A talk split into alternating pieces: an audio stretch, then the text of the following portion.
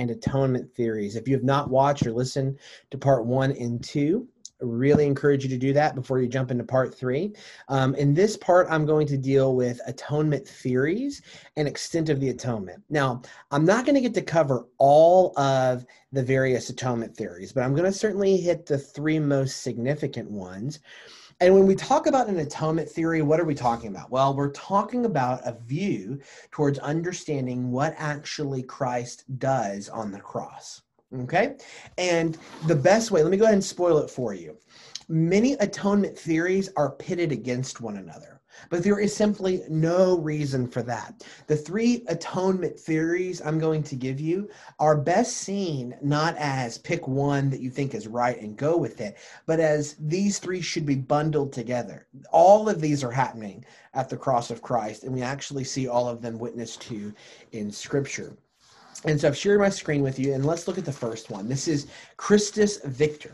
This is broadly the idea that Christ is the victor who, through a divine conflict, won victory and triumphed over evil. Uh, if you were looking in scripture, you, you might go to Genesis 3.15, what's called the first gospel, or the proto-evangelion and you would see in genesis 3.15 the promise i will put enmity between the serpent and the woman and between your offspring the serpent's offspring and her offspring he shall bruise your head and you shall bruise his heel this is the promise that this king is going to come and he is going to crush the head of the serpent even as the serpent wounds him. And this would be a great little kind of narrative picture of what Christ would accomplish on the cross in accomplishing victory. He would be wounded, but he would accomplish a great victory over death, darkness, evil, and Satan. You go to Colossians 2, verse 15, which I've already quoted, which reads this.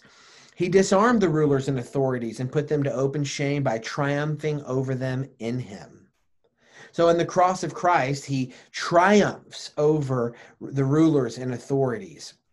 These would be the forces of evil and darkness. Hebrews chapter 2, we get another little glimpse of this view of the atonement when it says, let me turn there.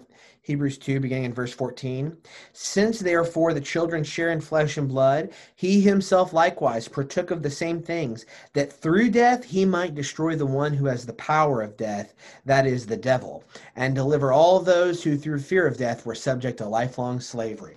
Destroy him who has the power of death, that is, the devil, and deliver those who through fear of death were subject to lifelong slavery. This is another great picture of the Christus Victor aspect of the atonement. You could go to First John chapter 3, verse 8.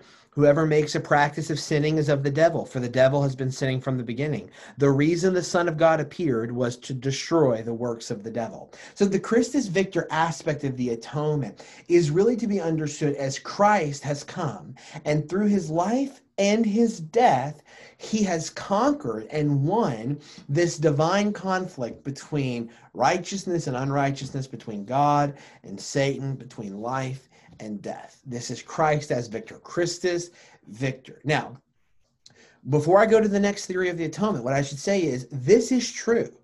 Everything about this view of the atonement is true, except for those who would claim this is all Christ did on the cross. Because this is gloriously true of what Christ did on the cross, but it's not exhaustive of what Christ did on the cross. Let's skip to the next one to point that out. Moral influence. This view of the atonement suggests that Christ's death influences his followers in an ethical way in order to change the pattern of their lives. You already heard in Matthew, what does Jesus say? hey, I'm going to suffer and die on a cross, and whoever's going to follow me needs to pick up their cross to follow me. So that would be a good example of even Jesus saying, yeah, I'm about to show you the way that you are to live. Philippians 2 1 through 11 is probably the greatest summation of this view. So, if there is any encouragement in Christ, any comfort from love, any participation in the Spirit, any affection and sympathy, complete my joy by being of the same mind, having the same love, being in full accord and of one mind. Do nothing from selfish ambition or conceit, but in humility count others more significant than yourselves. Let each of you look not only to his own interest, but also to the interest of others. So Paul has exhorted them to a very unique moral way of living together. He has given them a way of living that is moral and virtuous. Now, what does he root this in? have this mind among yourselves, which is yours in Christ Jesus. Now, watch what he does because he ties his moral exhortation to them into the life and death of Christ, who, though he was in the form of God, did not count equality with God a thing to be grasped. That's that humility component, but emptied himself by taking the form of a servant, being born in the likeness of men. And being found in human form, he humbled himself by becoming obedient to the point of death, even death on a cross. Therefore, God has highly exalted him and bestowed on him the name that is above every name, so that at the name of Jesus every knee should bow in heaven and on earth and under the earth, and every tongue confess that Jesus Christ is Lord to the glory of God the Father. Okay, so what Paul does here is he tells the church, behave this way. And then to provide the theological rationale, he tells the story of the incarnation, the cond- condescension of the Son of God who humbled himself even to the point of death, even death on a cross, so that he might be highly exalted. So, what's going to fuel the, uh, the Philippian church's humility? What's going to uh, fuel their looking not only to their own interest, but also to the interest of others, counting others more significant than themselves? It is going to be the way of Jesus that he has demonstrated most clearly in his life and in his death. Okay? So this is moral influence. This is gloriously true. Everything that's here is true. But if you were to say, well, that's all that Jesus did was he was just showing the sacrificial way, that would not be accurate. Because while this view is gloriously true, it's not exhaustive, just like Christus Victor. The third kind of major group. I don't. We, we're not going to get to hit all of the atonement theories, but I wanted to hit at least the three that I think are the biggest and most significant for us. This one really functions, in my view, as the foundation of the other two. If you lose this one, you lose it all. Okay. This is penal substitution. Okay. Now this view uh, suggests that Christ's death is the perfect atonement and propitiation for our sins. I'll define that word in just a second due to a violation of God's law, only a substitutionary sacrifice could justify or could satisfy a just God. So this view is broadly this humanity rebelled against God. They rejected his rule and reign. Because of that, we are condemned to sin under the law. We are condemned to death under the law, and there must be a sacrifice. The Bible says God cannot acquit the guilty, and this sacrifice must come through death because death is the price that must be paid as a result of sin. Romans 3 23 through 26, right? You're familiar. Uh, uh, for all have sinned and fall short of the glory of God and are justified by his grace as a gift through the redemption that is in Christ Jesus, whom God put forward as a propitiation by his blood to be received by faith. This was to show God's righteousness, because in his divine forbearance he had passed over former sins. It was to show his righteousness at the present time, so that he might be just and the justifier of the one who has faith in Jesus. This is also in 2 Corinthians 5:21. For our sake God made him who knew no sin to become sin so that we might become the righteousness of God. Okay? That God took our sin, put it on the Son of God, Jesus Christ, and in exchange gave us his righteousness. This is also in First Peter chapter 2 verse 24. He himself, speaking of Jesus, bore our sins in his body on the tree that we might die to sin and live to righteousness. And then he quotes Isaiah, by his wounds you have been healed. It's in 1 Peter 3, verse 18. For Christ also suffered once for sins, the righteous for the unrighteous, that he might bring us to God, being put to death in the flesh, but made alive in the spirit. Okay, I, I, listen. I could go to Isaiah 53. I could go to First John. I could go to basically anywhere in Romans or Hebrews to talk about this. I could go to Leviticus 16 and talk about the Day of Atonement and how Christ is coming as both the high priest and the perfect sacrifice. All of these things are things that I could go to because penal substitution is all over the Bible.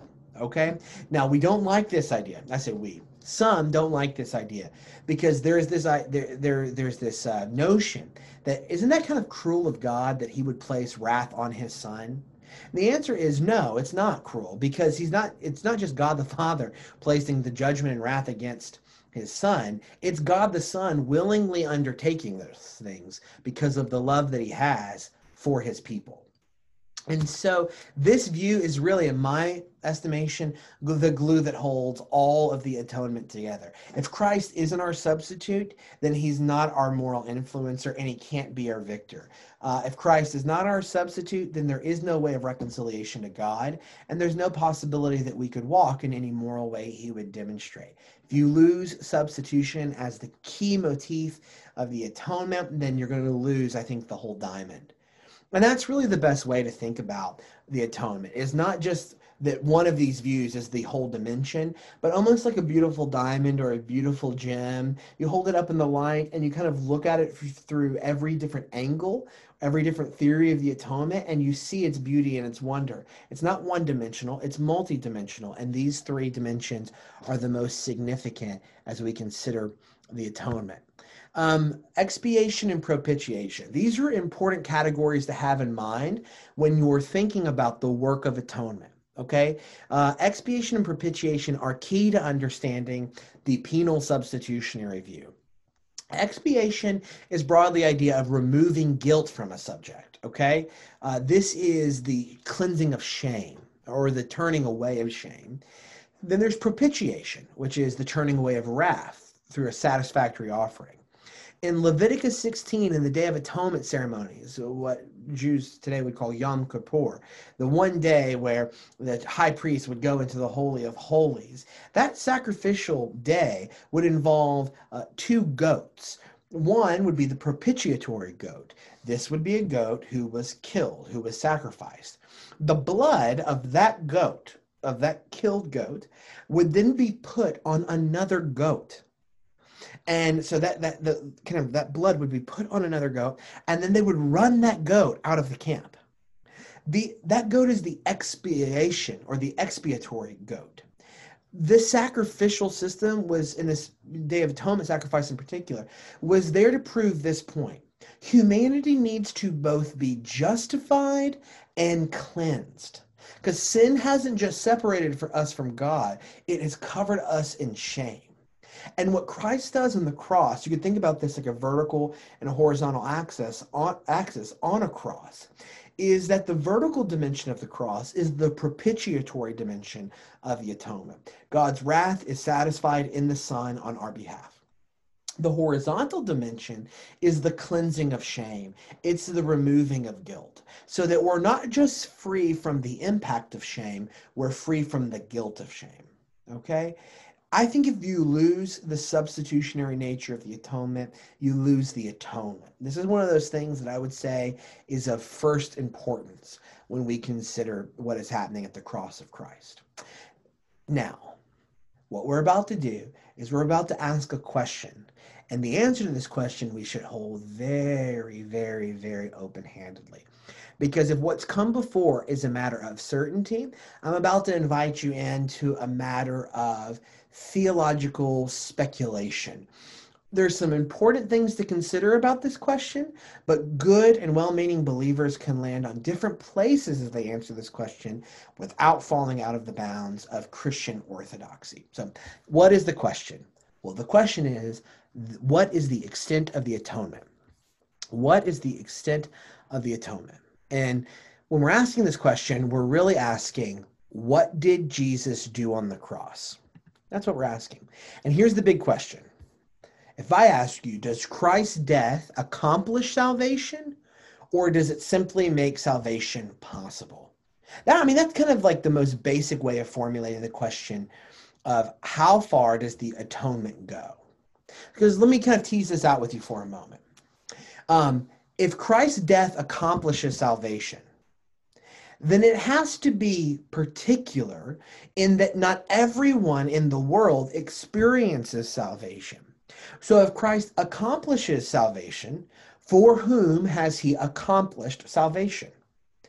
Historic Calvinists would argue that he accomplished salvation for the elect, meaning that the atonement is particular, or as is sometimes said, the atonement is limited not in terms of its quality, but in terms of who the atonement is for. Okay? If you have ever heard about the five points of Calvinism, editorial note, John Calvin didn't come up with the five points of Calvinism. They were codified after his death in response to criticisms of his work. So TULIP is not a John Calvin idea. Tulip is not something that is Calvin. It's not like Calvin was like, opened up first books of the institutes and said, let me talk to you about a flower. He didn't do that. Okay. They used uh, the five points come from the Synods of Dort. And then long after that, uh, people begin to uh, summarize uh, Calvin's thought uh, and Calvin's thought filtered through the Synods of Dort, which was a confessional statement, uh, into the five points of Calvinism that we know as TULIP total depravity, unconditional election, limited atonement, which is what we're talking about right now, irresistible grace, and perseverance of the saints. So let's just talk about limited atonement, which is really not the right phrase for it. It sounds good in TULIP, but it's not a very fair estimation of Calvin's views on the topic, or maybe what the Bible says. That would be probably better said as particular redemption. But TUPIP probably didn't have the same ring to it as TULIP did. So, particular redemption. When we're talking about the extent of the atonement, there are kind of two big views here particular redemption and universal redemption. Now, in particular redemption, what we're talking about is that Christ actively accomplished salvation on the cross. His blood paid the penalty for the people whom God had elected before the foundation of the world. Okay? Now, only the most hyper of hyper Calvinists suggests that that number is either known or locked to, to, to, some degree. For most Calvinists, they believe in what we call the free offer of the gospel, meaning it's not our job to determine who's elect and who's not elect. It's our job to give the free offer of the gospel to everyone, knowing that God will seek and save every one of those people who belong to Him. And He will do so because He has chosen to through the prayers and the evangelism of His beloved and holy people, the church. So, Particular redemption suggests that Christ has accomplished salvation. Salvation is actually effective, and it's effective for those who are in Jesus Christ because of the Father's electing love. Okay? That's one view. The other view is universal redemption. And there's kind of universal redemption part A, which is definitely in the camp of Christian orthodoxy. And there's universal redemption part B, which is probably not. So let's start with that one. Universal Redemption Part B would argue that Christ accomplished salvation for everybody, past, present, and future. That salvation is accomplished, and that no one will be separated from God, past, present, or future, because of what Christ did on the cross. This is what we might call universalism that everybody is going to be saved in the end because of the work of God in Jesus Christ. He's made salvation possible, or he's effectively accomplished salvation, and he's done it for everybody. That view, not consistent with the witness of Scripture, and I would say is outside of the pale of Christian orthodoxy. That if somebody held that view, it, it, I'd be very reluctant um, uh, to, to, to think that they uh, that they're talking about the same God and Lord Jesus Christ and what He's accomplished as the Bible is and as we are as Christians. Uh, Universal Redemption Part A is a very viable way of viewing what Christ did. Um, but in that view, salvation isn't actually accomplished, it's just made possible. So let me explain it to you. In a universal redemption part A, um, they believe that Christ's atonement can, can cover anybody who places their faith in Jesus. So, in this way, we wouldn't actually say that on the cross and the atonement, Christ's death accomplishes salvation. We would merely say it made salvation possible for anybody who would place their faith in Jesus. Okay?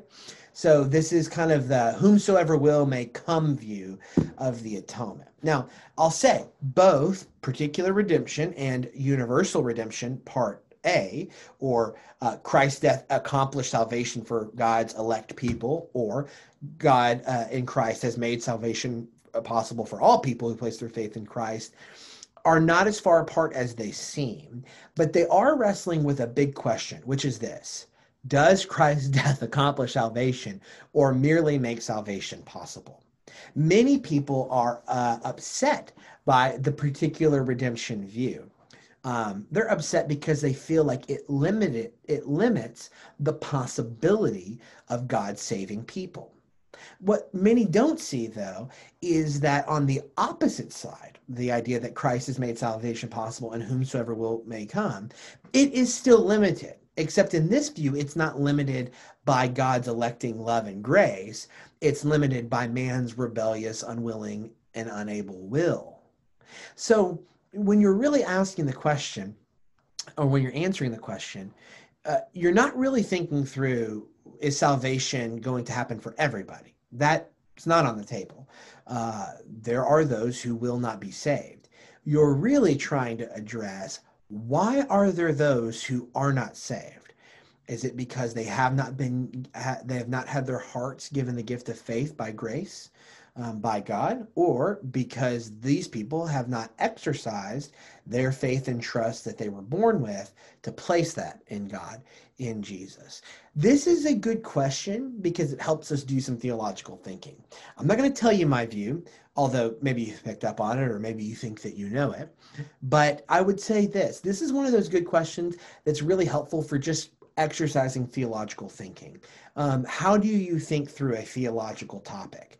Uh, and it's one of those areas where we have to practice a lot of grace and charity with each other because both of the views that I've detailed are well within the camp of Christian orthodoxy and would have a happy home.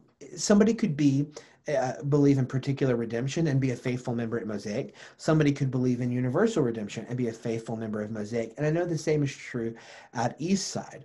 Um, but uh, this is a good question to kind of think through because it'll help you want it kind of help you figure out how do I wrestle with something that is very theologically mysterious? Because this is certainly one of those questions. And I hope this was a good discussion for you to kind of exercise that muscle. That's the end of this lecture on the death of the king and atonement theories. I hope it was helpful to you. Uh, if it wasn't, then uh, tell Caroline. but if it was, tell me. Um, and we're looking forward to the Q and A. Uh, so please have watched these or listened to these. Uh, by the time that you show up to the Q and A on Tuesday night, I'll include the Zoom link in the email, uh, and uh, so hopefully you could uh, you, you can join us for the Q and A. Uh, your cohort meetings in between the weeks and the Q and A's are very important for finishing out the Forge program because, again, we're not super interested in downloading a theology to you. We're super interested in you learning how to do theological thinking with brothers and sisters in Christ. And so the cohort times and the Q&A times are really valuable for developing that instinct. So I hope this has been a blessing to you and look forward to spending some time with you at the Q&A. Let me stop sharing my screen. Bless you in the name of Christ.